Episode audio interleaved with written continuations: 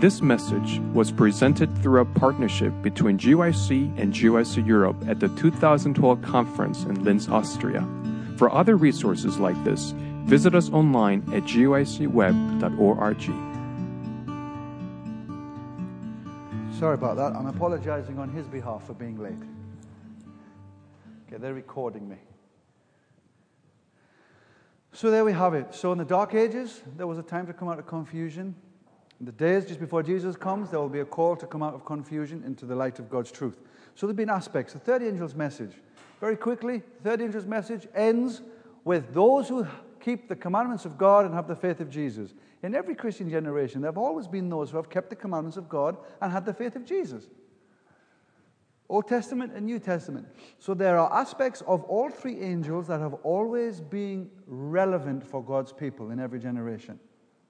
Now, having said that, Put that to one side. I've done that job. Let's move on, okay? So, the three main aims of this seminar is to explore the three angels' message in relation to the everlasting gospel. We're just going to explore the three angels and connect it to the everlasting gospel in the first angel. Secondly, to show how each message has been integral to the gospel in every age. I've done a bit of that right now. I don't want to so much focus on that. I finished that, right? And then to see the love of God shining through in each message. It is a powerful testimony to the love of God in the three angels' message. It speaks of God's love. The everlasting gospel has to speak of God's love. So even the judgment has to speak of God's love. Fearing God has to speak of God's love. Worshipping God, it's about God's love. Yeah? It's all about the love of God. And I'm going to try and show you this shining through because there are so many Adventist teenagers scared of the judgment. They are terrified of the judgment. They don't understand it, they're just scared of it. They think that at some point after 1844, and I'm presuming you know, right? After 1844, their name is going to come up in heaven, and God is going to make a decision right there at that time. And if they're not right, they're lost no matter what they do. Many Adventist kids think that, think that way. And they're scared of it. And they have this picture of God that he's some kind of big ogre in the sky, some kind of judge, and he's going to come bring the hammer down, crack, you're guilty, you're not guilty, you're saved, you're lost. And have this, this false image of God. So we're going to explore this to try and put that idea to bed. Very quickly, a brief outline of the book of Revelation. Quick outline of the book of Revelation. Please take your pens, take notes, and if you want to, you can get the presentation from me after if you have your memory stick. If you've got your zip drive or memory stick, you can get the presentation. Very quickly, before chapter 14, we have seven, we have three major sevens. We have the seven churches, right? We have the seven seals and the seven trumpets. Three major sevens before chapter 14. Okay? Oh, you know what? This hasn't clicked on to presenter view. Excuse me for a moment. This isn't recognizing presenter view. Why is this not happening? I need who's technical here, please? Eh? Come and do it for me.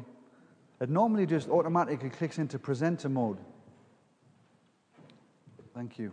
Don't know how that deactivated itself. I have my notes on the presenter view. Technology is nice when it works, eh? We know what? We don't really need technology because here I have my notes, okay? But it's nice when it works. So praise the Lord. So there we are. Now let's go back. I think we've. So then, after chapter 14, let's continue. Sorry about that. After chapter 14, we have the seven plagues, another three sets of sevens. We have seven plagues, the seven vials, and the seven heads. That's after chapter 14. So before 14, we have three sevens. After 14, we have another set of three sevens. This is very interesting.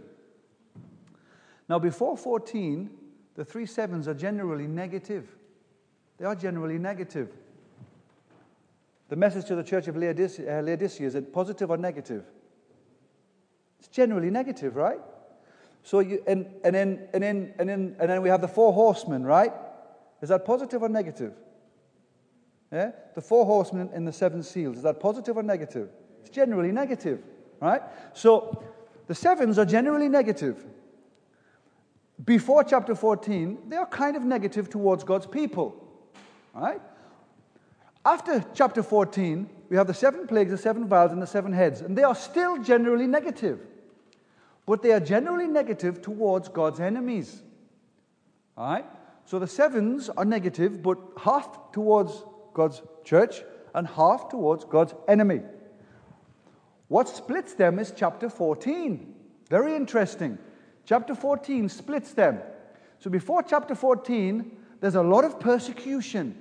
Have you noticed that? The dragon, the beast, and the false prophet is going after God's people. And there's a lot of persecution. Before chapter 14, persecution is a theme running through those 13 chapters. All right? But then along comes chapter 14, and then after chapter 14, it's good news for God's people. So from chapter 15 onwards, it's good news for God's people, and God is going after the dragon, the beast, and the false prophet. So it's bad news for the dragon after chapter 14. It's bad news for the beast, and it's bad news for the false prophet. So what separates this is chapter 14. So something happens in chapter 14 that actually impacts on great controversy history. Something happens in chapter 14 that changes the, the, changes the dynamics of the war. All right? And you and I are involved with this in some way, shape, or form. Whatever happens in chapter 14. So I'm going to share some principles of Bible interpretation, and you can use them in your own personal study. For example, Principle number one, I'm just calling it principle number one. There are many principles of Bible interpretation, but for these seminars, this is number one. Look for subjects that keep repeating themselves. We have a saying in English repetition strengthens the impression. Okay? When God is repeating himself, he wants you to get something, he wants you not to miss it. And theologians call this the principle of repeat and enlargement. Repeat and enlargement. Daniel chapter 2, the image. It's a span of earth history represented by the image of the different metals. Then later in the book of Daniel, he repeats that same span of history, but he adds more detail. Daniel 7, Daniel 8, later in Daniel 11, it's called repeat and enlargement. Repeat and enlargement. For example, when, when I was little, my mother would say, Alan, would you, you know, would you wash the dishes in the kitchen, please? Five minutes later, Alan, have you washed the dishes in the kitchen? I'm going to do it. Alan, have you washed the dishes yet? Okay, okay, okay, okay, okay. Repetition, we need it because we forget. Okay, so God understands this. And so this is principle number one. Look for, look for themes or subjects that repeat themselves. So, very quickly, outline of Revelation, chapter 1 to 13, lots of persecution against God's people. 15 is the close of probation. Right? 16, we have seven last plagues introduced. 17, we have the seven heads. Chapter 18, the destruction of Babylon. 19, the destruction of the beast and the false prophet. 20 is Satan locked up. That's, that's bad news for God's bad news for God's enemies and good news for God's people. Then chapter 21, we've got the New Jerusalem. Good news for God's people. Chapter 22, the throne of God, the scene in heaven. That's good news for God's people. And right in the middle is chapter 14. So God is trying to tell us something. Chapter 14 is the pivotal point, it's the central chapter that's going to tip the balance in the war between good and evil. So God wants you to understand something. Let's ask the question Do you think we need to understand what's happening in chapter 14 then? Absolutely. Every Adventist young person must have an, an intellectual and an experiential understanding of chapter 14. So let's look and see what's in chapter 14. Right, let's ask the question what's important about chapter 14? So now we're going to look at chapter 14. We've looked at the general context of Revelation. Now we're going to look at chapter 14. So, chapter 14 is kind of split into three general sections, right? We've got the 144,000 introduced in verses 1 to 5. Then we have what we call today the three angels' message, introduced in 6 to 12. And then we have what I would say is like a judgment scene. It's, it's the second coming, it's the harvesting time. And it's, it's the executive judgment, as we call it. So you have the 144,000, then you have the three angels' message, then we can have, we'll, we'll just call it the second coming, right? 144,000, the three angels' message, and then the second coming. Now let's ask another question. I like to ask questions and give the answer. I like that style, right? Right. Is the book of Revelation written in chronological order? That's right. Correct answer. No. And we can prove that. How can we prove that? Revelation chapter 12 will tell us. If we read in verse 2 of Revelation chapter 12, I wish we had time to unpack it a bit more, but in Revelation chapter 12 and verse 2, the woman gives birth to the child, right? Who is the woman in Bible prophecy? God's people are the church. Who is the child introduced to us in Revelation chapter uh, 12, verse 2? It's Jesus. Now, what happens in Revelation chapter 12, verse 3? Very quickly. It's the war in heaven, right? We're introduced, panoramic view, the war in heaven. Dragon cast out, his tail sweeps the third parts of heaven, and, and it's the casting to the earth, right? So, did that happen after Jesus was born? So that tells us right there and then that Revelation is not in chronological order. But there are parts of Revelation that are in chronological order. And how can we tell the difference between the two? How can we tell the difference when it's not chronological order and when it is chronological order? So, how do we know? How can we know for sure? This is another principle of interpretation in the book of Revelation. When you see the first, the second, it's not, it's not hard, is it? The third, the fourth, the fifth, the sixth, the seventh, we know that that's chronological order. The seven churches, okay? When we look at the, the sevens, when the, when the book of Revelations mentions them, one, two, three, the second, the third, the fourth, that is chronological order. There's a timeline, a starting point and an ending point. Outside of that, generally, Revelation is not in chronological order. So, for example, in Revelation chapter 14 and verse 6, we have what we have there. In fact, let's ask this question before we go. So, why did God place the 144,000 before the three angels' message? Is that in chronological order? No, it's not. Because clearly the 144,000 is pictured on Mount Zion.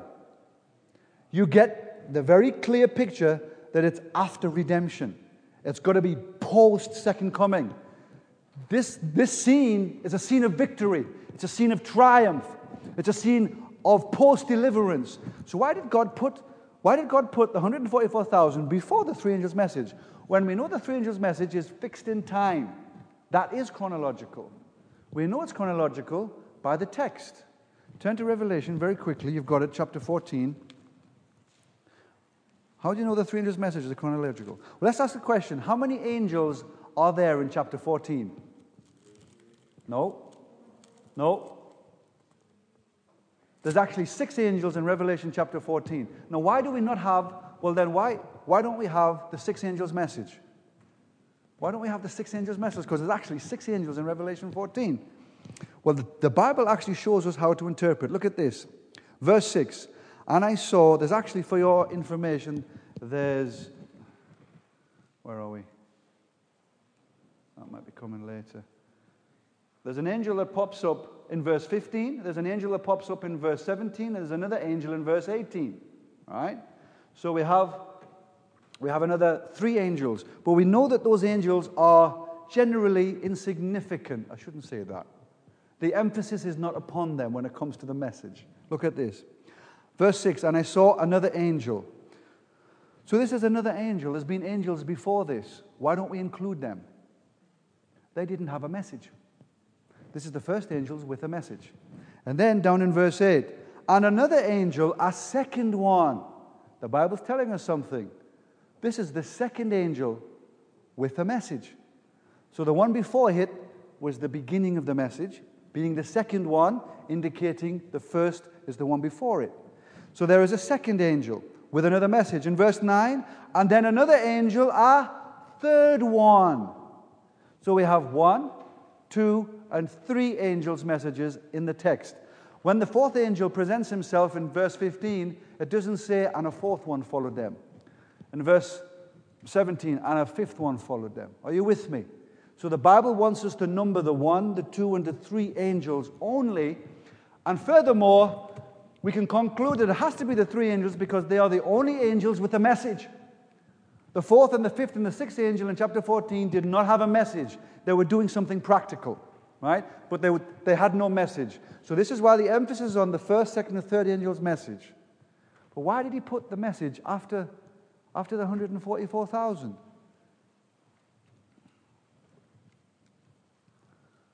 Chapters and verses were not put in the Bible until long after it was written. So, chapter 13 originally was not separate from chapter 14. 14 from 15. Verses were not in the Bible when it was originally written. They were inserted a lot um, a long time later for our understanding, okay? For division purposes, right? So when the Bible was initially written, there was no divisions of chapters or verses. So let's ask ourselves the question, what happened what's happening in the Bible just before the 144,000? So we need to go to chapter 13. All right? When you find out what's happening just before the 144,000, ding, a light goes on and it makes perfect sense. Why God put the 144,000 before the three angels. And we're going to understand why. Well, let me just tell you now. In Revelation 13, we're introduced, we're introduced to the mark of the beast. Right? In chapter 13.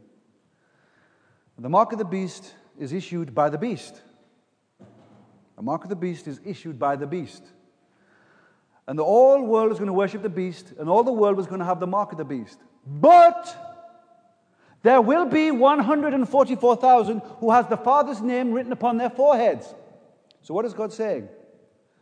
While all the world is bowing down and worshiping the beast and his image, there will be a group of people, and God is calling them the 144,000 who will stand up and who will have the Father's name in their foreheads, and they will not be following the world. They will be following Jesus Christ, their Savior. And then, look what God does. Right, while the world is worshiping the beast, there are his faithful few Adventist youth on the planet who are standing for righteousness. How are they doing it? Because of the three angels' message. You see what God is doing? He's saying, while all the world is in apostasy and worshiping the beast, there will be a faithful few Adventist youth, and they will be faithful. They'll have my name written upon their foreheads. They'll have the seal of the living God. Why? Because Bing introduces the three angels' message. Because they've had an experience with the three angels' message. And then the second coming. So even when it's not chronological, it makes perfect sense. Are you with me? So the lamb-like beast introduces the mark of the beast, and, so, and so we know the, the, the, mark of the beast is connected to the lamb-like beast. Have I said that? Yes, I think I have. Right, just after we have had 145, I've said that. And they're standing on Mount Zion. I've said that. Right. Let's look at their characteristics for just a few moments, right? One characteristic is they have the Father's name written in their foreheads. Here's the principle number three watch for contrasts. In chapter 13, we have the mark of the beast. All right? And those in apostasy, in chapter 14, we have the 144,000 with the seal of the living God. God is contrasting. God is contrasting there, the saved from the lost. He wants to communicate. So, another principle of interpretation is watch for contrasts in Scripture. Watch for the contrast. And we do this today when we communicate. We're always contrasting something like we're contrasting Barcelona versus Chelsea. You know, we contrast Bayern Munich and Manchester United. You know, well, you, you know, eh, that's how you play, but this is how I play. You know, you might do that, but I do this. God is just using the same method. He's just, just giving the contrast. This is them, and these are mine. They're the devil's, they belong to me. That's what he's doing. They have the Father's name in their forehead. And in, just incidentally, the lamb like beast is going to use two methods to enforce the mark of the beast in chapter 13. He's going to use the buying and the selling issue, and he's going to use the death decree issue. That's how he's going to bring it about. So the whole world will worship the beast. He's going to use buying and selling, And he's going to use money. And the second thing, he's going to use the death decree. All right? So it's going to be an issue of convenience, an appetite. and if you still don't, he's going to scare you into worshiping the beast. He's going to give you a death decree. That's how he's going to do it. But the point is, God is saying to us, while all the world is like that, I have a people who are like this. It's positive. How do we avoid receiving the mark of the beast? By having the seal of the living God. That will enable us to stand during the time of persecution, the time of crisis. And because they have the seal of the living God, look at these characteristics. In chapter 14, they sing a new song. They are virgins. They follow the Lamb. They are the first fruits. They have no guile. They are without fault because they have the Father's name written in their foreheads. So you get the picture that these 144,000 are like spiritual superheroes. They are the spiritual supermen and women of that generation standing like the three Hebrew boys before the furnace on the plain of Judah. Dura. Right? So God is, God is telling us clearly that there will be a contrast between my people and the world. How did they get like that? They had an experience with the three angels' message. The message of the three angels prepared them to be among the 144,000. And so, this is what I say to Adventist youth Do you know your three angels' message? No, it's not just that, it's that. Okay, you can dance a jig. Okay, you can do some mime and drama. Okay, you know the lyrics to all the gospel songs. Okay, but can you, from the Bible, explain to me the three angels' message? I'm sorry, you'll receive the mark of the beast. You might know all the lyrics to all the gospel songs. You're going to receive the mark of the beast. I don't care how, how, how, how cool you look. I don't care. You're going to receive the mark of the beast. Because the Bible is telling me only those who have an experience with the three angels will stand in the 144,000. Clearly from Scripture. So we need Adventist youth who are thinking, and I praise God for GYC that is going deep into God's Word. I praise God for GYC Europe. We have a youth convention who is not just going to dance a jig and yeah, let's have some good time. We're going deep into God's Word. And it's not salvation by knowledge, because when we, when we open the Bible, we are encountering the mind of God. And I would rather have a generation of young people that will encounter the mind of God than encounter the mind and the arts and the drama. Are you with me? You follow me? There's a place and a time for that. There's a place and a time for that. But when we come to church, when we come to church, it's not the time for the circus and the fairground. You hear me? Do you hear me? Okay. So they have to have an experience with 140 uh, with the three angels' messages. Now, let's look at the three angels' messages I'm going to stop at about 22 for a short break. And I know I'm not going to have enough time to do the whole presentation, so please forgive me. But you can take, the, you can take my PowerPoints, right? I'll let you t- if you've got a memory stick, you can take the PowerPoints. Is that okay? Right. Let's look at this.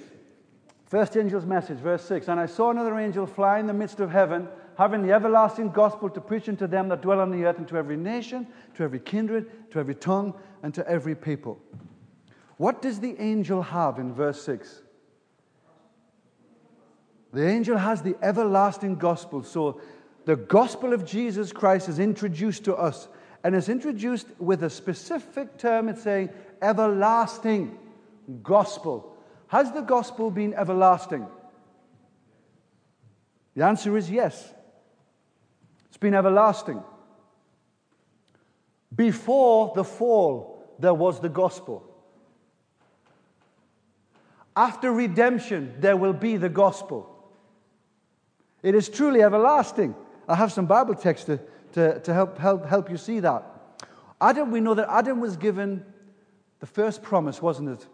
The first promise of redemption in the gospel was given to Adam. I will put enmity between thee and the woman, and between thy seed and her seed, and he shall bruise thy head, and it shall bruise thy head, and he shall bruise his heel. That's the King James Version. I shouldn't have used that version, actually. Well, I shouldn't say that either. But there are clearer translations. Basically, it's saying that you're going to you're to irritate Jesus, but Jesus is going to crush you.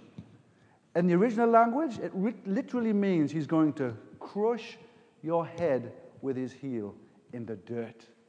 You're going to tickle Jesus' ankle and be a little bit of an irritation to him, but Jesus is going to in the dirt. That's the first promise given to man. That's the gospel. But the gospel was before that. When we, really, when we read Revelation 13, verse 8, Revelation 13, verse 8, the lamb that was slain from the foundation of the world, when the, when the world was made, the gospel was a reality in the mind of God. Before there was a Lucifer, before there was a, a Satan, before there was the fall, the gospel was a reality in the mind of God. We have 1 Peter chapter 1 verse 20.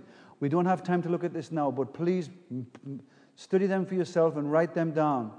Jeremiah 31 verse 3 it says, "With an everlasting love, an everlasting love I have drawn you to myself." So the gospel has been from everlasting because it's an expression of God's love. And the time that he drew us to himself was on the cross. The cross draws us. If I, if I be lifted up, I will draw all men unto me. That is the time when Jesus stepped into the sin problem, and the cross of Calvary is the gospel in action. But that gospel is expressed through the love of God. And that love is from everlasting to everlasting. So he introduces us to the three angels' message with the everlasting gospel, the everlasting love of God. Powerful message of God's love in the first angel. Oops, what's happened there? Oh, this technology thing gets on my nerves. Yeah, the everlasting gospel. All right, done that one. We've done that one. All right. Let's ask the question how did John experience the angel? How did John experience the angel? And I saw another angel fly in the midst of heaven. How did he, how did he experience the angel? He saw it.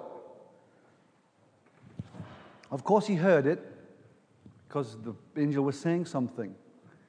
But he also saw it. We need to experience these angels with more than just one sense. We need to see it. We need to have an experience. It's not just about head knowledge. We need to have a living real experience with the three angels' messages. The messages must be lived, they must be exemplified. They're not just preached, but they are lived. Someone says, I'd rather see a sermon than hear one any day. The gospel must be lived. And the three angels' message is the gospel. Must be lived, must be experienced. We don't have a testimony if we don't have an experience with the gospel. How can we preach if we don't have an experience with the gospel. This is why I'm not, I'm not a fan of entertainment in church. Because what entertainment does, entertainment removes the experience with the gospel and replaces the experience with just a false veneer of church attendance. Are you with me? When our youth have an experience with the gospel, they will come to church even if the preacher is boring. They will come to church even if, question mark, they will remain faithful because they have an experience with God. They don't need to be entertained. They will come because they love to come, because they love Jesus. They have an experience, they have something to share, they have something to give. They will open their Bible, they will share a testimony, they will pray with people, they will witness for their faith. They will be scared, yes, but they'll overcome that, that fear and they will step out outside of their comfort zones and do something for Jesus powerful. They're not going to hide behind the arts and the drama. Are you with me? That's why Pastor Hush, I mean, let the circus be the circus, let the fairground be the fairground, let the theater be the theater. When we come to church, it's about Jesus. Now, we can still be creative, don't get me wrong. We need to be creative in church, but not entertaining in church. There's a difference between being creative and being entertaining. And you, as leaders, as youth, need to know the difference. And if you don't, have mercy. So the message must be experienced, must be lived. Must be our story. Must be who we are. Notice where the angel is flying. Where's the angel flying? In the midst of heaven. Now, some commentators say that this is uh, uh, signifying that the gospel will go to the entire world. You know, that the angels are in heaven and the, the, the message is going around the world. And I, and I do believe that. But could it be that the angel, the, uh, flying in the midst of heaven is telling us something? Who lives on earth? We do. Men, mankind live on planet earth. Angels don't live on earth. Angels live in heaven. But their, their place of work is earth, the universe. All right? So, in the universe, could there be a chain of command? Let me just explain what I'm trying to say. And after this thought, we may have a break. There is God the Father. He is the top of the chain of command. He is like the general. But then, who did the Father send to this world to save this world? His Son. The Father sent the Son. So you could liken the Son to be the captain, the archangel. All right? But then, when Jesus left the earth after he was resurrected and before he ascended to heaven, he promised there the disciples he will send someone. Who did Jesus send? The Holy Spirit. Now, I'm, I'm, I'm not saying that one is higher than the other, they're all God, but I'm saying they may have different responsibilities in the plan of salvation. They are equal and they are one and they are God, but they may have different roles in the plan of salvation. So when Jesus left, to perform his next phase in the plan of salvation, he sent this world, he sent his church the Holy Spirit. So we have the God the Father, then we have God the Son, then we have God the Holy Spirit. Could it be that the Holy Spirit is coordinating the, uh, the ministry of angels? Could it be that the Holy Spirit is coordinating the ministry of angels? Now, I don't have a Bible text, but we have a lot of allusions in the spirit of prophecy. Ellen White, a lot of times she says that angels are in, that the Holy Spirit is like commanding and coordinating the ministry of angels. It's in the spirit of prophecy. I've yet to find a Bible text that may be there. But could it be that the Holy Spirit is organizing the angels, and who are the angels passing the message to? To us. So there is a chain of command. And where does the chain break? The chain breaks at its weakest link, right? Now, of that chain of command, who is the weakest link? And it's, it's not coincidence that in the original language, the word for angel means messenger. Angelos, evangelion, messenger, angel. Now, who was asked to preach the three angels' message? Are we going to see a literal angel flying in the midst of heaven preaching the, preaching the three angels' message? Are we going to see that? No! we are the final link in the chain of command to take the message of the gospel to the world. So, God is, God has a, an expectation of His young people in the last generation in the Seventh day Adventist church that will literally live and experience this message and take this message to the entire known world. But we are the ones that are stopping it. Praise God for GYC. Praise God for mission driven movements in God's church. Praise God. So that's just a little side thought. All right? Do you want to have a break or do you want to carry on? Because I've timed 45 minutes now. Want to carry on for 15 more minutes, and then we'll have a break? Right. We have to have a break because two hours is too long. Right. So let's look at the first angel's message a little further. What is the angel asking us to do? What is the angel asking us to do? The angel is saying with a loud voice, Fear God, give glory to him, for the hour of his judgment is come, and worship him that made the heavens, the earth, and the sea, and the fountains of waters. But the angel is asking us to do three things. He's asking us, firstly, to fear God. He's asking us to give glory to Him, and He is asking us to worship Him. Why is the angel asking us to do those three things? Because the hour of His judgment is come. The angel has the everlasting gospel. It's always been the same gospel. There's one Lord, there's one baptism, right? But the angel has the gospel and is calling us to give glory to God, to, to fear Him, and to worship Him at a specific time, and that time is the hour of His judgment is come. Now, I'm presuming you know when that started, and that was 1844, because I don't have time to go into 1844 and, and, and, and, and all of that, right? So, from 1844 has been the hour of his judgment. So, the first angel's message first started to be preached in the spring of, A, in the spring of AD 1843. Is that right? 1843. First angel's message was, being to, was beginning to, uh, to be preached. They were preaching the judgment hour message. Something was going to happen in the sanctuary in heaven. All right? But that's another presentation. So then, the hour of his judgment is come. Three things we are to do because the hour of his judgment is come. Right. Now, this is an interesting thing.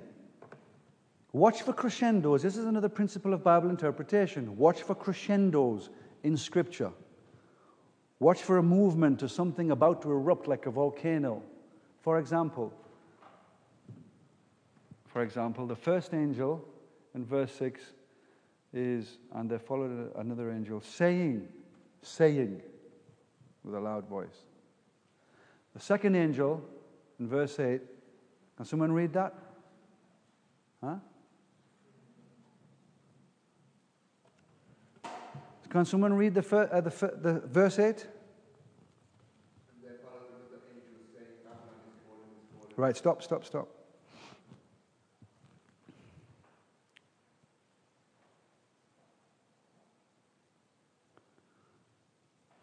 Right. So, verse 7, uh, verse 7, not verse 6, of the first angel, it says, And he said with a loud voice, loud voice, right?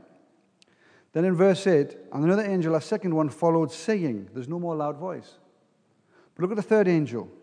Then a third, verse 9, then a third angel, a third one, followed, saying, With a what? A loud voice. In some translation, it says, Mighty voice. And there's another angel in Revelation 18. This is just a little incidental thing. In, verse, in chapter 18, verse 2, all right?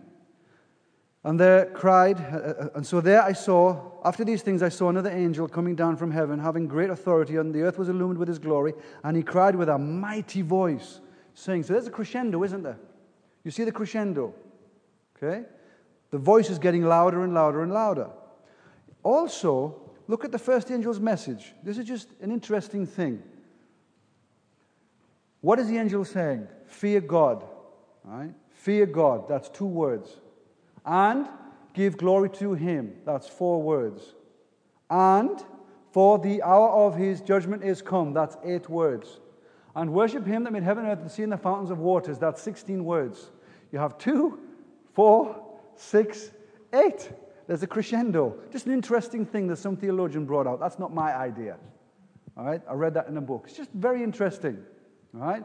So, if God puts a crescendo in Scripture and he's shouting louder and louder at you. He wants to get your attention. Just like my dad shouted at me when I was scratching up his car. All right? He told me to stop it. I was just little, right? He told me to stop it. I, I was just little. Stop it!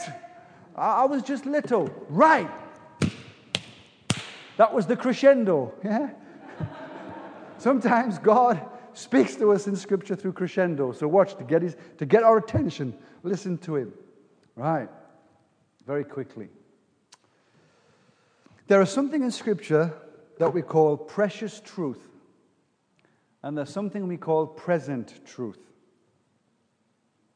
Precious truth and present truth. Precious truth is something, it's a truth that's for all time. Every Christian in every generation has embraced precious truth. An example of precious truth might be repentance. That's a precious truth. Repentance. Every preacher in every generation has preached, repent. You know, Noah preached, repent and get into the ark. John the Baptist, he preached, repent, repent of your sins. Mark Finley, when he's preaching his evangelistic series, he's preaching, repent, repent, repent. as the first stage of the three, of the three step to, to salvation. Repent. So that's precious truth. But there is something in Scripture called present truth. Present truth. An example of present truth, well, let's use, let's use Noah. Noah was preaching repent, which was precious truth. And then he would say, Repent, get in the ark because the rain is coming. That was not precious truth because we're not preaching that today. We're not building an ark and we're not getting in, we're not preaching the rain is coming. That was present truth for his time. John the Baptist, likewise, was preaching repent, which was precious truth. But when he said, Repent, for the kingdom of heaven is at hand, that's present truth for his day.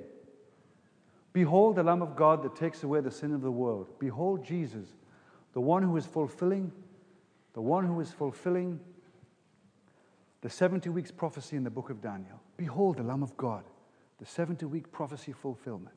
Behold the 69 week prophecy. Behold, this is it. Present truth. Present truth. So then, in the first angel's message, we have precious truth and we have present truth. And it's not rocket science, and it helps us to understand this. So please explain this to your youth. It like, bing, puts the light on, helps them to understand. Right. so then, we have fear God. Is that precious or present truth? Precious truth. I think in every generation we've been asked to fear God, right? What does fearing God mean? Does anyone know?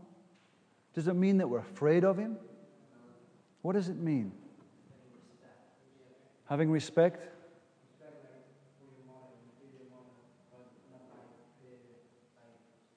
Yeah, I get you. I get where you're going. That's true. That is very true, but it's not the right answer. It includes that, but far more than that. Right? I'm going to I'm going to speak about that in just a little while. So, fearing God is precious truth, right? Giving glory to God, is that precious or present truth? That's precious. Everyone has been asked to give glory to God. Give glory to God, right? Worshipping Him, is that precious or present? Precious, right? The hour of judge, God's judgment is come. Is that precious or present? That's the present truth. That's the present truth. So that is the emphasis in the everlasting gospel that the first angel wants to draw us attention to for the hour of his judgment is come. And you cannot have present truth without precious truth. Present truth is always laid upon the foundation of precious truth. You cannot separate Jesus from prophecy. You cannot separate the gospel from any message that we can ever, ever disclose or ever discourse. We can't. Jesus must be the center of everything. When we do that, it's legalism. It's legalism when we strike fear in the minds of the youth, when we preach prophecy without Christ. So that's present truth. Now, that, what does it mean to fear God? We looked at that, right? So, so the angel is saying, Fear God because the hour of his judgment has come. So I'm asking you to fear God. Fear the Lord is the beginning of wisdom.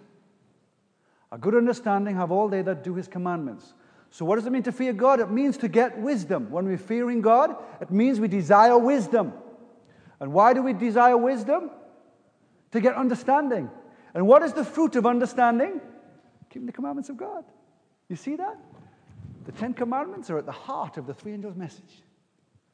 To fear God means to get wisdom. To get wisdom means we seek understanding. When we're seeking understanding, we're keeping the commandments of God. You see how the law cannot be separated from the gospel? It's one and the same. The law and the gospel. The law can't save, the keeping is the fruit of wisdom. The keeping is the fruit of fearing God. We don't keep to be saved. The keeping comes as a result of being saved. Are you with me? But you can't separate the commandments from the gospel. And then Proverbs 8:13, the fear of the Lord is to hate evil. So to fear God is not only to get wisdom and understanding, keep his commandments. Fearing God is to hate evil. And so then, to fear God means to keep his commandments because you hate evil. Isn't that simple? Isn't that beautiful? Now look at the next verse. This is interesting. Can the Ethiopian change his skin or the leopard his spots? Then may ye also do good that are accustomed to doing evil? I think that's a rhetorical question. I think that's a rhetorical question. Because on the face of it, the Bible seems to contradict itself. One text, the Bible's just said, get wisdom, understanding to keep the commandments, right? Then this is saying, then think, then may ye also do good that are accustomed to doing evil. How can you do good? Keeping the commandments is doing good, right? Getting wisdom is doing good, right? Hating evil is doing good, right? Then how can you do it if you're accustomed to doing evil? It's a rhetorical question. We can't do it, but someone else can do it. In us. In us, right? No, the Ethiopians can't change his skin, and the leopard can't change his spots, but there is someone who can. No, you, if you're accustomed to doing evil, no, you can't do good, but there is someone who can. It's a rhetorical question. If to fear God means to hate evil, if to fear God means to keep His commandments, then we can do good, even though we may be accustomed to doing evil. We can do good, even though we are accustomed to doing evil, because the Bible has just told us so. How can we do it? Through the presence and the power of Jesus in our life. How? Through an experience with the three angels' messages. It's the miracle of the new birth that I can't explain, but I can experience. I used to, I used to smoke 25 cigarettes a day. I was addicted to nicotine, but I had deliverance through the power of Christ. I wasn't a virgin when I married my wife, became a spiritual virgin.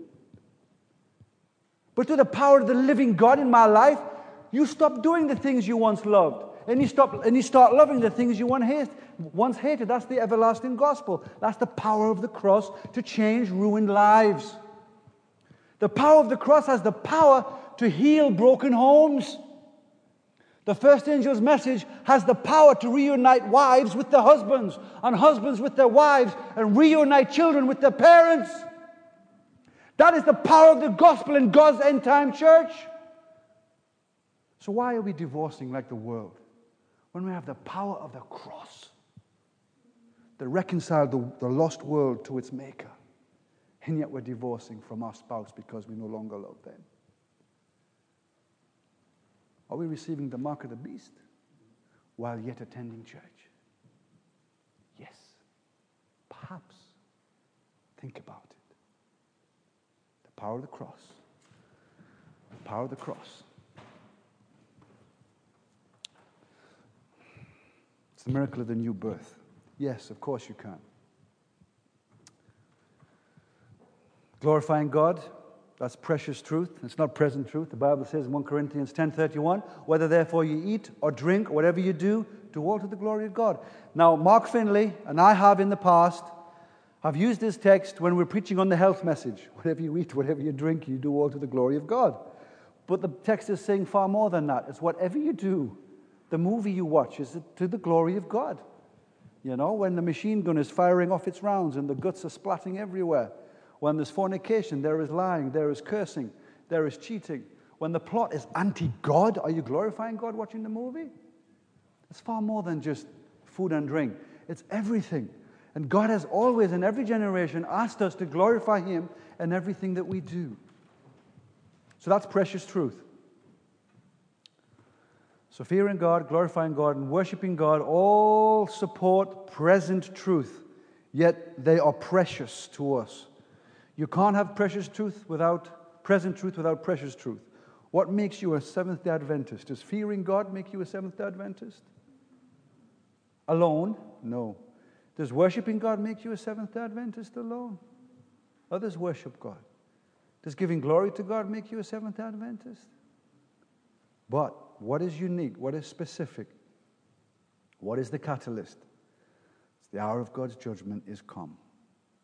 You need to know the judgment hour message. You need to know the judgment hour message. The hour of God's judgment is come. Five minute break.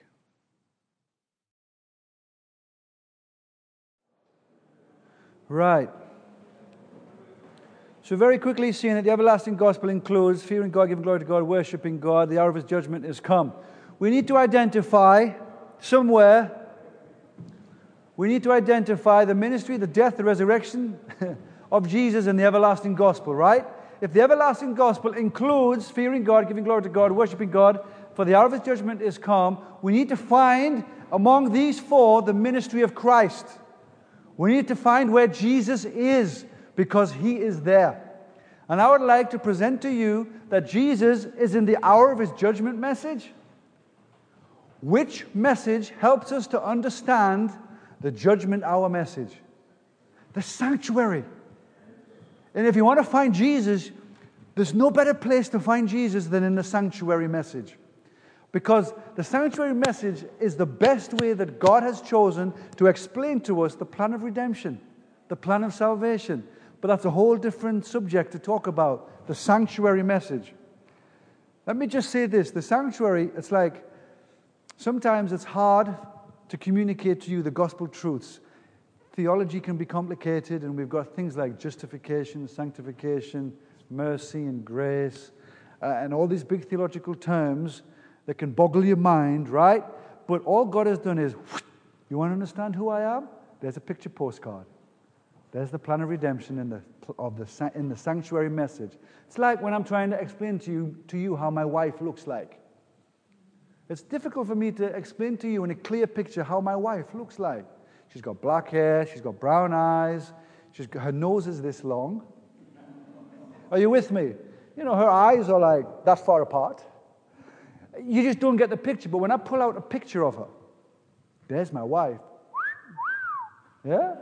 You get the picture. That's what God has done with the sanctuary. He said to the world, You want to know who I am? You want to see me? There's the sanctuary.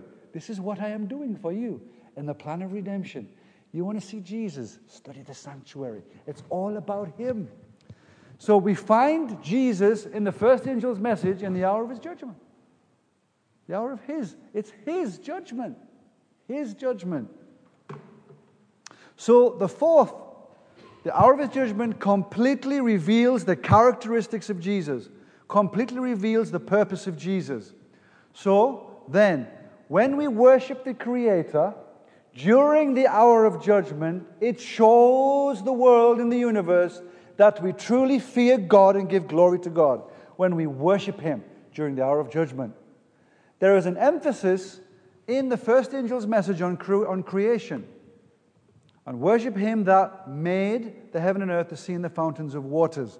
So, in the judgment, in the first angel, there's an appeal to worship him who made. There's an emphasis upon creation. So, the fourth commandment is in the first angel's message. You see that? The fourth commandment is in the first angel's message. Remember now thy. Yeah? Remember the Sabbath day to keep it holy. And that was creation. So there's a connection between the fourth commandment and the three angels' message. There's a connection between the Ten Commandments and the first angel's message and the three angels' messages. Right. So we are called to fear God, give glory to God, and to worship Him because of the judgment hour. What is it about the judgment? There is something about the judgment that speaks of the love of God and His mercy for us. Well, in the first angel's message, we have the name of God mentioned. Worship, fear God, right? Fear God. He is mentioned by name. We have his title mentioned. Worship him who made heaven and earth. He's the creator who made. We also have a territory in the first angel's message heaven and earth. So we have what governments call the seal of authority in the, in the first angel's message. We have in the fourth commandment of Exodus chapter 20 the seal of authority in the fourth commandment. Okay? So, there is something about the keeping of the Sabbath that is connected to the judgment hour message, that is connected to the gospel, that is connected to the 144,000 that shall stand before Jesus comes. Do you see that connection? The Sabbath is connected to the seal of the living God. Sabbath is connected to the three angels' message. That's very important. Very important. so, why is the Sabbath in the three angels' message? Why is it? Well, Let's look at this. When we fear men, we will give glory to men. When we fear men, we give glory to men. And then we will worship the beast and receive the mark of the beast. So all who live on earth will have to fear someone. And we know what fear means, we've studied it, right? But when we fear someone, we are going to give glory to that which we fear. In other words, that which we follow, that's which we have given our, our allegiances to. So if we fear men, we're not going to fear God. You can't do both. God needs young people in this last generation who will fear Him before fearing the, the, the, the, the sight of men. God is looking for young people in this last generation that will stand up in His church and do what's right because it's right. Because they're putting God first in their life. Doing what is right is not always doing what is nice. Did you catch that? Doing what is right sometimes is not doing what is nice. Judgment's not a nice time. Judgment is not nice. It depends who you are, it depends which side you're on. But when we fear God, we give glory to God and we receive His seal and, and be saved. So the seal, I've mentioned, is connected to the fourth commandment, which is the Sabbath. So there is something about the seal of God that is to do with Sabbath keeping. Which is why, and I'm just showing you from one verse in the three angels' message. I'm showing you from one verse how the Sabbath is the seal of the living God. And there's only one verse, and I could use 20 to do that. If I was preaching an evangelistic campaign, I would have a whole raft of texts showing how the Sabbath is important for man. But this is one verse, the first angel's message. It's connected. It's the sign. It's the sign of the seal. It's the sign of the seal. All right? And this bold stand before God and men takes place during the hour of his judgment. Judgment in Greek means literally a time of crisis. The Greek word for judgment is interpreted as crisis, or to cut or to divide. So you see what judgment is doing in the mind? The thought of the writer is re- trying to relate to us that the time of judgment is a time of dividing, a time of cutting, and it's a time of crisis also. Right? The judgment is a time that will divide between good and evil, between those who are saved and between those who are lost, those who worship the Creator and those who worship the beast, those who choose allegiance to the Sabbath of the Creator of heaven, and those who chose allegiance to the day ordained by man. But that's another presentation. Those who fear God and those who fear men, the time of judgment will reveal to the universe and to God. He knows who we are anyway. It's just a practical revelation of who we are inside. That is the purpose of the judgment hour to reveal who we are. God is going to use a crisis to identify character. God is going to, re- to use a crisis to reveal what is in our hearts. That's the purpose of the judgment, to reveal who we are. And it's so simple. It is so simple. It is so beautiful in its simplicity. When you think about it, we do this every day in the secular world. Students at a university, you have to go through an examination process. That's the time of judgment. you spend three years preparing for your degree, or five years, I don't know how long. That's the, that's, that, that's, that's the time of investigation, right? But then there is the executive that reveals. So you have to have an examination. And during that examination, you reveal to your examiners who you truly are by the answers you give. It lets them know if you've been listening, if you've been understanding. Lets them know who you are. We use this method every day in the secular life. God is so simple in how He wants to reveal who, to us who we are, to the world who we are. It's no different from what the universities are doing. Okay, that's the judgment.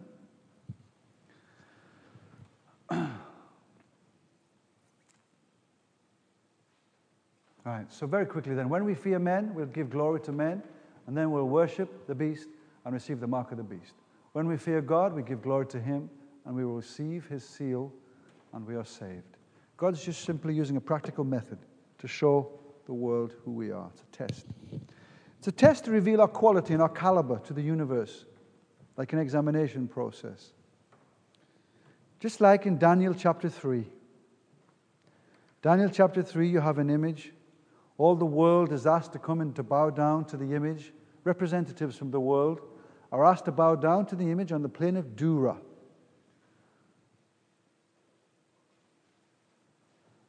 And there was a death decree. And everyone was asked to worship the image. And at that time was a time of crisis. Now, was, was that decree for everyone? Was that decree to everyone? Or to only the three Hebrews? To everyone. Is the judgment for everyone? Or only for God's people? Everyone. It's for everyone. The judgment is for everyone. Because everyone will receive either a mark or the seal. So the judgment is for everyone. God is not judging just his people, he's judging the world. In righteousness, the Bible says.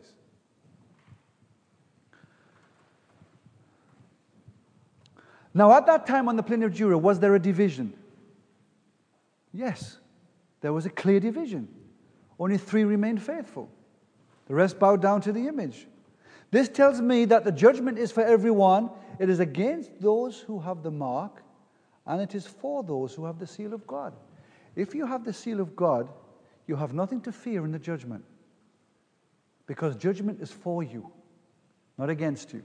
If you have the mark of the beast, you have everything to fear because judgment is against you.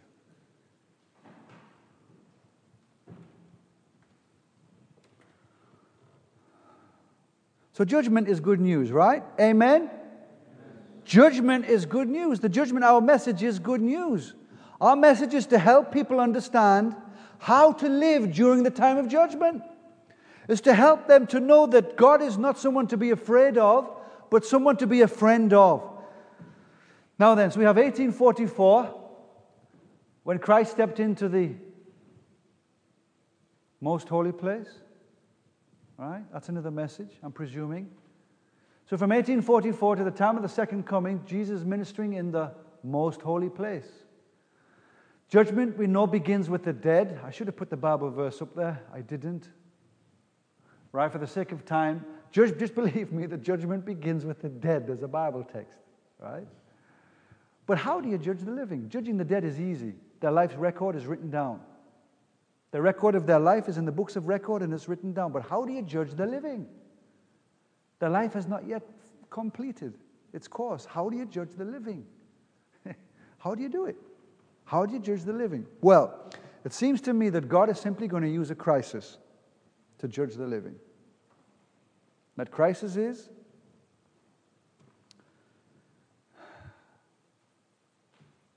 culminating in the time of trouble, the crisis, the death decree, the buying or selling. That's the ultimate time of crisis. And God is going to use that crisis during the time of his judgment to judge us. In other words, to reveal who we are. Judge is gonna, God is going to use a crisis to judge the living.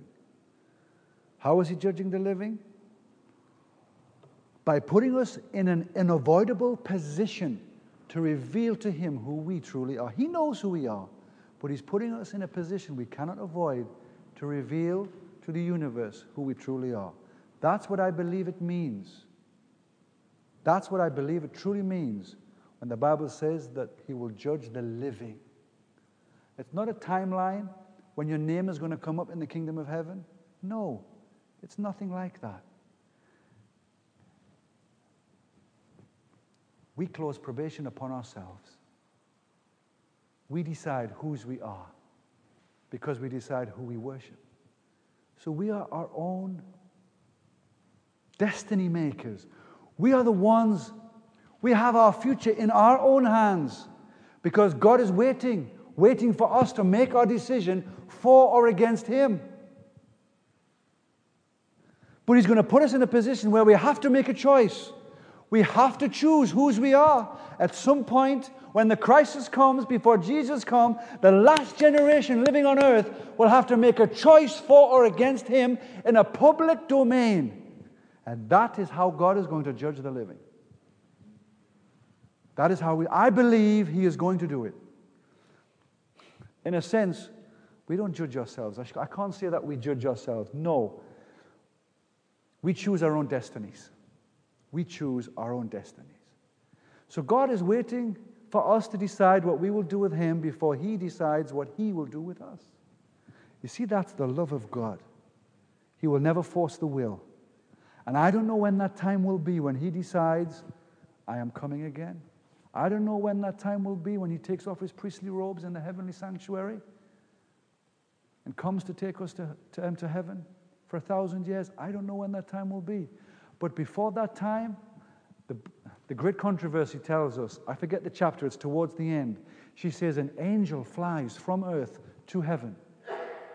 And that angel communicates in heaven that every decision has been made on planet earth for or against God. Then heaven empties and Jesus comes to take his people home. But he's waiting for every decision to be made on planet earth. I don't understand it all, but I believe it.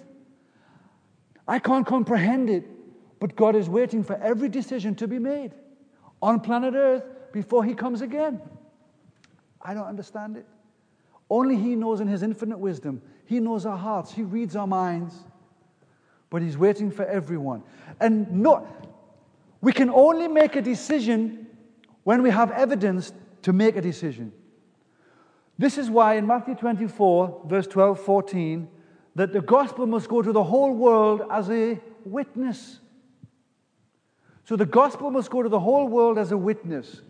Then shall the end come. Why does the world need a witness? The world needs a witness so that people can make up their minds. In a court of law, you need a witness to give evidence, information, so that the jury can make an intelligent decision. So then, The everlasting gospel must go to the world. The three angels' messages must go to the world. We must take the message to the world so everyone in the final generation will have made up a decision, a cognitive decision for or against God. Then Jesus will come. I don't know when that time will be, but I know what I must do. I must preach the three angels' message. I must live the three angels' message. It's no time to be, you know, have fun. Fun is great. I have fun. I like to snowboard. I like to windsurf.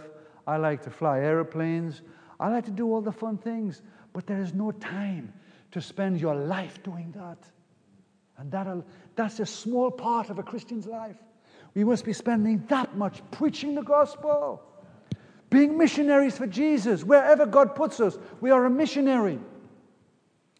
Sometimes, oh, my battery's going to go. My battery's going to go. Someone, technical guy, can you check that out? Yep, my battery's going to go. Right. So uh, my time is almost gone. So then we've looked at the judgment is for the saints. The judgment is for the saints. Right, I'm charging now. Thank you. No, I'm not charging. I'm charging now. There's a, te- there's a problem with the, with the plug. I'm charging now. No, I'm not charging now. I'm charging now. Thank you. No, I'm not charging now. What? There's an issue down there, but I'm going to run out of battery. So, judgment is for the saints with the seal of God, judgment is against the sinners with the mark of the beast. So, Jesus is waiting for us to make our decisions.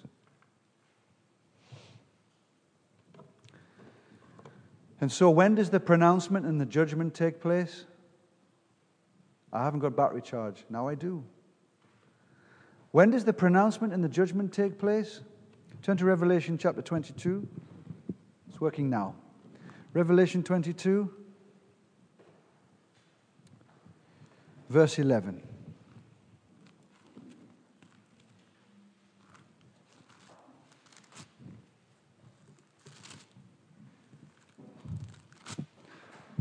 Verse 11.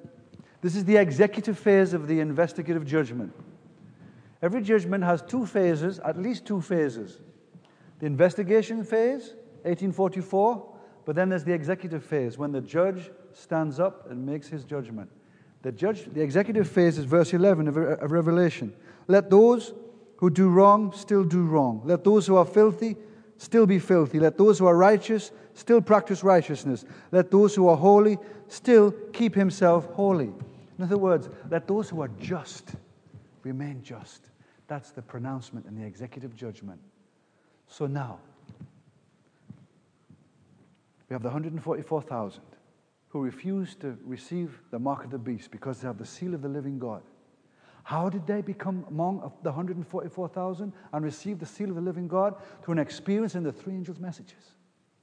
Living during the hour of God's judgment, they're learning what it means to fear God, to give, to, to give glory to God, and worshiping God. They understand the sanctuary message. They're preaching it, they're living it, they're teaching it. They're focused upon Christ. They're, Christ is dwelling in them and living through them.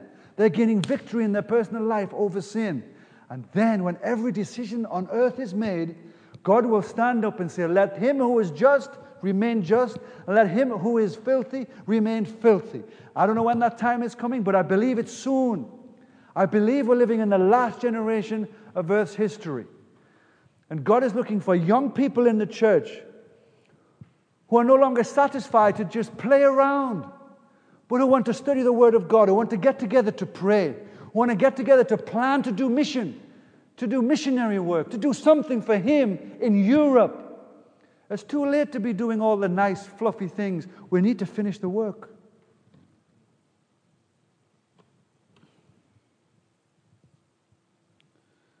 So the message of judgment is in the everlasting gospel. The pronouncement is made, Revelation 22, verse 11. The judgment is not the second coming.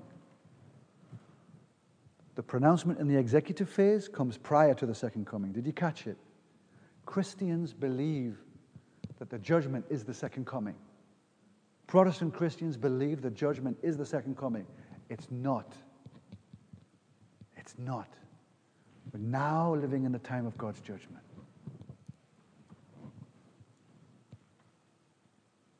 I've explained that there are two, two phases to the judgment. It's pronounced in Revelation 22 11. Can the last generation, here's a question Can the last generation be saved by being forgiven alone? How long have I got? What time do I have to finish?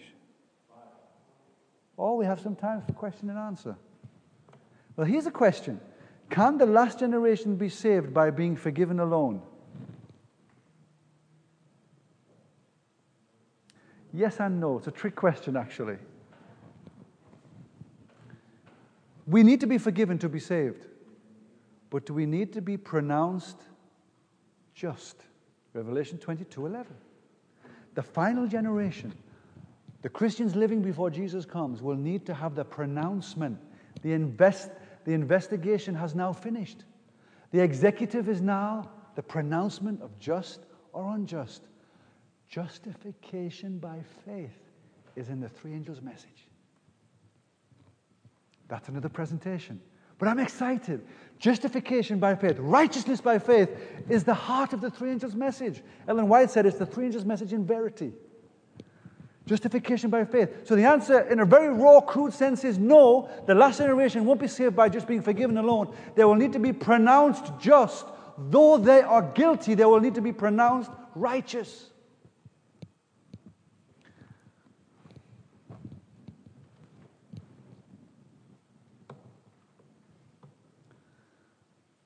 Turn to Jeremiah chapter 50, just to try and emphasize this point. Jeremiah chapter 50.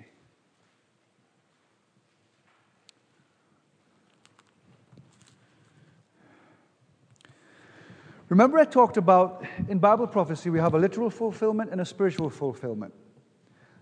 Jeremiah 50 is talking about a literal fulfillment, but it has spiritual application fulfillment as well. Before Jesus, things were fulfilled literally. Before Jesus, we have literal Jerusalem, right? After Jesus, we have spiritual Jerusalem, the new Jerusalem, right? Before Jesus, we have literal Israel, the kingdom of Israel. After Jesus, we have spiritual Israel, God's people living on earth. You understand that point? Now, in Bible prophecy, we have literal and spiritual fulfillment. There is a literal fulfillment in Jeremiah chapter 50, but there is also overtones. There's a spiritual fulfillment in Jeremiah chapter 50 for the end time. Let me explain. There is, there is a prophecy against Babylon in chapter 50 being preached by Jeremiah, and there was a literal fulfillment. Babylon was cast down, Babylon was overthrown. Okay? But look, look at the overtones. Verse 4.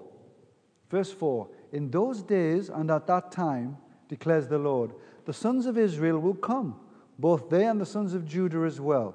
They will go along weeping as they go, they, and it will be, and it will be the Lord their God they will seek.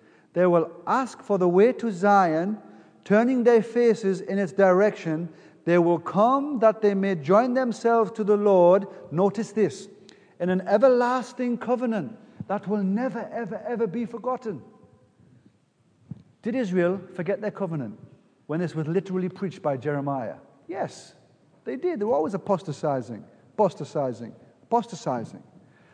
The everlasting covenant is the final generation. Who are what? Who are asking the way to Zion. In Revelation 14, the 144,000, where are they standing? Mount Zion. You see what the Bible is saying? There is a spiritual overtone to this. The final generation who will stand when Jesus come will join themselves to an everlasting covenant with God and they will have their faces toward God asking the way to Zion. In other words, they will be among the 144,000. So let's read on. Let's read on. I'm making my point. Verse 20. Verse 20. In those days and at that time, declares the Lord. In those days and at that time, declares the Lord, a search will be made for the iniquity of Israel that's the only verse in Scripture I can find an investigation. A search will be made for the sins of Israel. God is looking for our sin, He's investigating us. A search will be made for the sins of Israel. Jeremiah 50, verse 20. 20. In those days and at that time, declares the Lord, Search will be made for the iniquity of Israel, but there will be none, and for the sins of Judah, but there will be none found. For I will pardon those whom I leave as a remnant. So there is forgiveness. Though he, God is looking for sin, but he will not find sin because he's pardoned it, but he has to deal with the sin, right? Turn to chapter 51. Turn to chapter 51. And in fact, we have, the, we have the three angels' messages in chapter 51. Look at this, verse 9. Verse 5 For neither Israel, well, first of all, look at verse 7. Babylon has been a golden cup in, in the hand of the Lord, intoxicating all the earth. The, nations have drunk of her wine. Suddenly, Babylon has fallen and has been broken. What is that alluding to? Revelation chapter 14, verse 8. Right? Look at verse 5. For neither Israel nor Judah has been forsaken by his God. The Lord of hosts, although their land is full of what? Guilt. Though their land is full of guilt before the Holy One of Israel. Flee from the midst of Babylon. Come out of her, my people. That's the second angel's message. Flee from the midst of Babylon, each of you, and save your life, for it's the time of the Lord's vengeance. It's the time of the Lord's judgment. Come out of Babylon. Flee. Do not suffer for her guilt. Though your land is full of guilt, though you are guilty, I will spare you because I will forgive you. And in Revelation 22, verse 11, I will pronounce you just even though you are, are guilty, I will pronounce you just and righteous before me.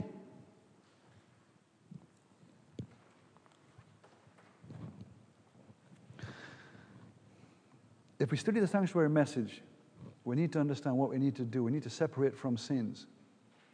Willful, known sin during the time of his judgment.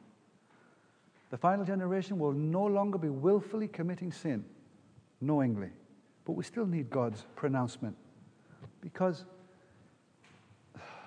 you know what I mean? We have sinful flesh. We still, we still sin unwittingly, just by the virtue of being human. Ellen White says, even our prayers, the prayers of the most faithful saint, still go to God through polluted channels. And our prayers and our worship and our prayers need to be bathed in the righteousness of Christ. And we still need to be pronounced just in the judgment. So I'm not preaching excuse for sin. No, we must have a turning away of sin. That's the sanctuary message. The cleansing of the sanctuary. It's the cleansing of our hearts. But there's, an, there's a pronouncement that must be made, and the final generation will be pronounced just because God has forgiven us. And we need to be pronounced just. The two must come together in the final generation. So that's my message, and we have half an hour left. So I've introduced just very quickly justification by faith. I've introduced the sanctuary message, and it's all there, right in the first angel's message. And we haven't even really studied the second or the third in a, in a, in a more deeper sense. But time doesn't allow. Do you want to ask questions? Or do you want me to quickly present something else? Do you want to ask some questions? Or do you want me to present something else? I can present justification by faith.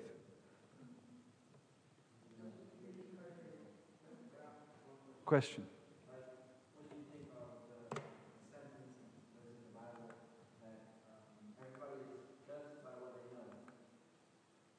Everyone is? Yeah?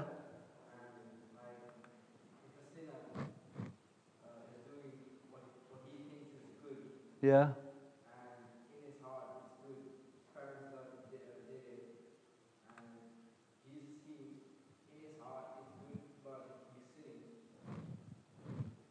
Mm-hmm. Just while it, sorry, um, Andre, can you do the same thing again? It slipped out of presenter mode. So you're saying there's a text in the Bible that says that God will only hold you accountable for what you know. That's true. Yeah, the Apostle Paul talks about that in Romans, in the, in the opening chapters of Romans. Yeah, and that is true. This is why, this is why the message has to go to the world so that everyone makes an intelligent decision based upon what they know. That's the reason for the gospel going to the world before Jesus comes. Because the Bible tells us that in Thessalonians that God is not willing that any should perish, but that all should come to repentance. Thank you. That all should come to repentance. So the message has to go, and God is waiting for the message to go because He wants everyone to come to repentance because he does, He's not willing for, any, for everyone to, uh, to perish. But you have to make a decision sometime. So Ellen White also says in the book Desire of Ages she says that there will be a people, a group of people in heaven that have never heard the gospel. There will be a group of people in heaven that have never heard the gospel, and Jesus will take them for a walk along the banks of the river of life, and he'll show them the scars, and he'll preach to them the gospel for the first time, and yet they're in heaven. How? They've lived up to the light that they have received. They've been faithful to the Holy Spirit's call upon their life, and they've lived up to the life that they've received, that they've received in their generation. And they followed, they followed the ways of the Holy Spirit as the, Spirit, as, as the Holy Spirit has spoken to them. She's clear on that. Yeah. God is a God of love, He's not inconsistent. But in the final generation, we all have to make a choice. And that's why God is waiting. He's not inconsistent. He's consistent with his character of love, so he's waiting for the message to go.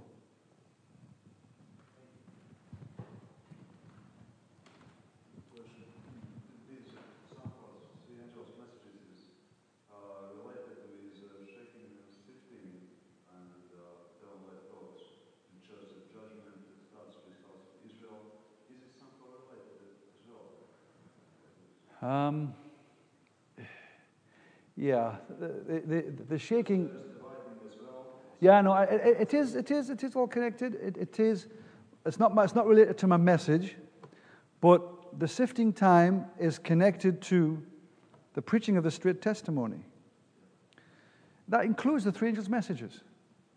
There, I can tell you, I'm a youth director in God's church, and I'm so, it's a privilege to be a pastor in God's church. But I can tell you that there are members in the church who get irritated at the three angels' message. They're irritated with a, with a true testimony to Laodicea. They are irritated. They are pleasure loved, pleasure seeking Christ Adventists. Then, and they get irritated with the truth. And I see it regularly. So, yes, there, is a, there will be a shaking, there will be a separating, and we leave that to God. It's His church. I'm not going to say, you're, you're not honest and, and, and you are. And that's not for me to say. But I see the fruit. I see the fruit. But I have to be responsible, and you have to be responsible to do what's right in your sphere of influence. In your time, in your place, you need to do what's right before God and follow your conscience. And the Bible says, all those who would live godly in Christ Jesus shall suffer persecution. So during the sifting time, during the time of shaking, there will be heat. It's leading up to the final crisis, the death decree. Leading up. So, yes, in God's church, it's God's church, but in His church, there are the wheat and the tares. In his church, the wheat and the tares are both in the pew and in the pulpit. They are in administration and they are in the membership. But that's as far as I go. It is God's church. And I will not criticize God's church. That was, that's as far as I dare go. Right?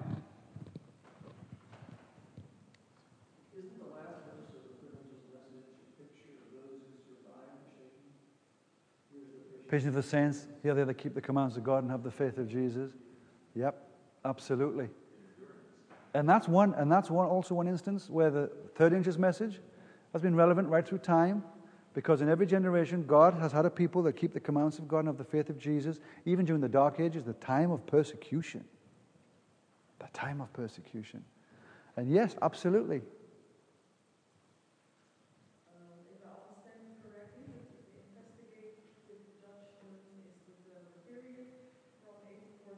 yep.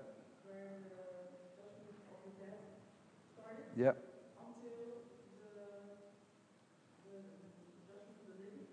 Yep.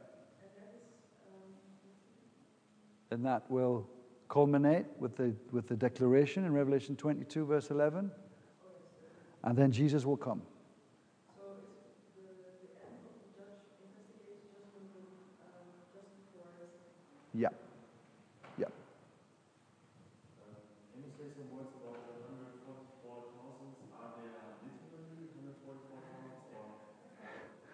Yeah.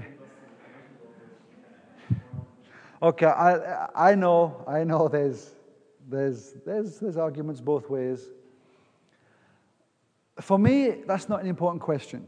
For me, the important question is I want to be part of it. Am I part of it? Whether it's literal or spiritual, for me, it's, it's an intellectual question. It's not, it's not a self it's not a spiritual question for me. It's an intellectual thing that, okay, it's interesting, you know, it's interesting, but where's that going to lead you? I, I don't want to go down that route. For me, the question is, am I part of the 144,000? And how can I be part of the 144,000? There are good arguments, and I've seen them, that it is literal. But there are other arguments that it is spiritual, and they are good. I haven't studied that for myself because I've made a decision that that's not an important question for me. Yeah? I, I think when we, because I see the division in the church and I see the two camps. And when we start, when we start picking each other, I know for sure that no one's in the 144,000. when I see, when I see, you know, when I see conservatives beating the liberals and the, liberal, and, and the liberals beating, beating the conservatives, it's like, well, this is, this, is, this is like the time of Christ. You know, the Pharisees hated the Sadducees, and the Sadducees hated the Pharisees. And I don't trust either of them because they both put Christ on the cross. The Sadducees and the Pharisees both put Jesus on the cross. So I don't, get, I don't want to get drawn into these debates when it's a, it's a non essential. It's a non essential. It's not important. But, I, but yeah, like I said, when I see them picking each other, I think you both need to re examine your life. You might not even be in the 144,000. Yeah, who- who's, yeah.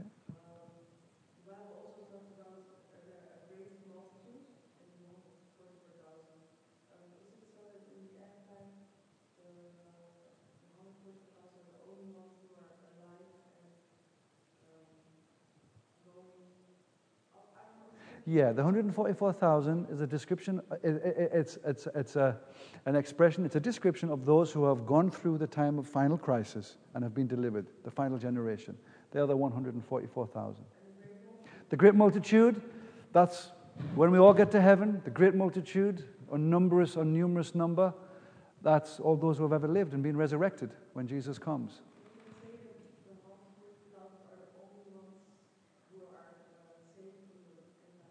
Yeah. Yeah. Now, I'm not saying the 145,000 is a literal number. You know, but it's Bible symbolic language. It's, it's Bible language describing the, those who have come through the time of crisis. Yes, it is those, only those. Yeah. Because they are the only ones that have received the seal of the living God. They're the only ones who have, you know, have the character, have the character of the Father in their forehead. They are virgins. Yeah and the different characteristics that, that, that we've looked at, they, yeah. And if you, do, if you do an interesting study of the book of Revelation, the 144,000, in Hebrew, the names have a meaning. And if you go through the list of names in the book of Revelation and you study the meaning in the Old Testament, you will find that it's actually uh, it's a song of experience. Put the meanings together as in the Old Testament and as they're in order in the book of Revelation, and it's a song of experience that they have gone through, that only those will have gone through. So only those can sing that song. It's an interesting study.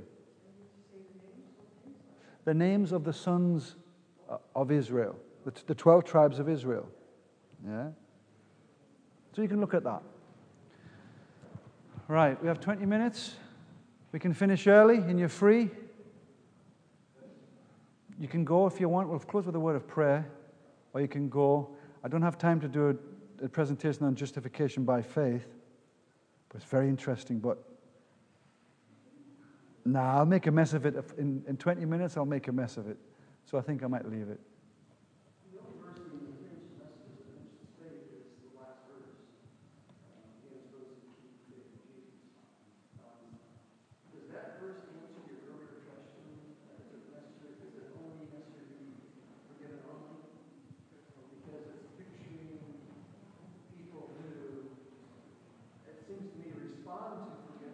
Yep.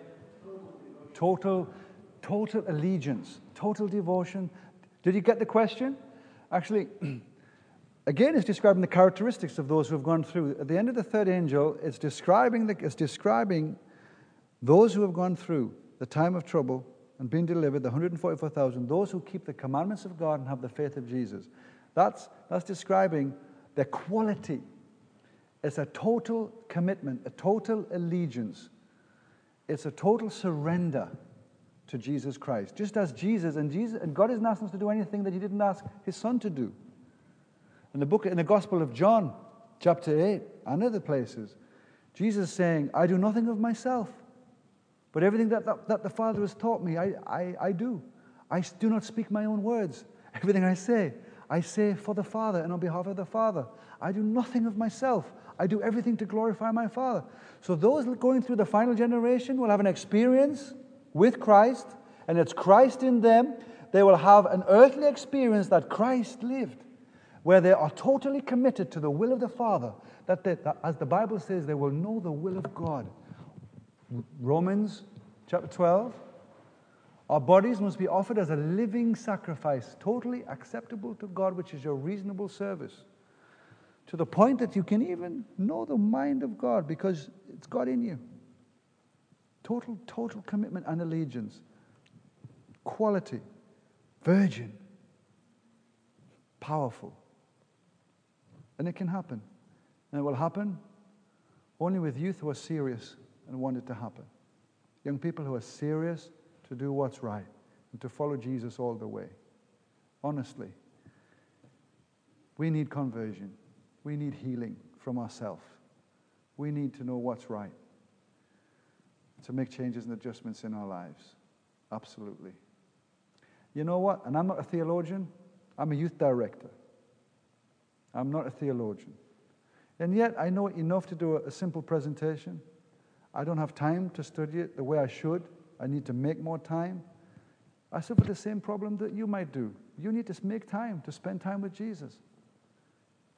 I'm just like you. You're just like me. We have the same struggles, but we need to make intelligent choices in our life to allow Jesus to have his way with us.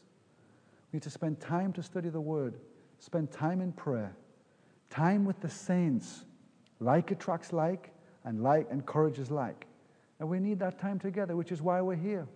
So go back, go back to make a difference in your own life first, and then with those around you. Let's, let's just finish early because I'll make a mess of justification in 15 minutes. So let's bow our heads for prayer. Father in heaven, I thank you for this opportunity to speak, and it may not have been clear enough, but I pray that the Holy Spirit will make up the difference in the mind of my hearers. I pray that you will convict them of sin, righteousness, and judgment, and convict them, convict them of sin in their life, righteousness of Jesus Christ, judgment, time in which they live, and what they must do. Simple choice. It's a choice each and every moment of each and every day. I pray that you will be with the leaders here in Europe, the youth directors, the youth in the local church, that we will see the times in which we live, see the opportunities that you are given to us to preach and to share, and that we will take those opportunities and be the young people in this generation that you want them to be. Pray in Jesus' name. Amen. This message was recorded through a partnership between GYC and GYC Europe at the 2012 conference in Linz, Austria. GYC, a supporting ministry of the Seventh day Adventist Church, seeks to inspire young people to be vibrant, Bible based, and Christ centered Christians. To download or purchase other resources like this, visit us online at gycweb.org.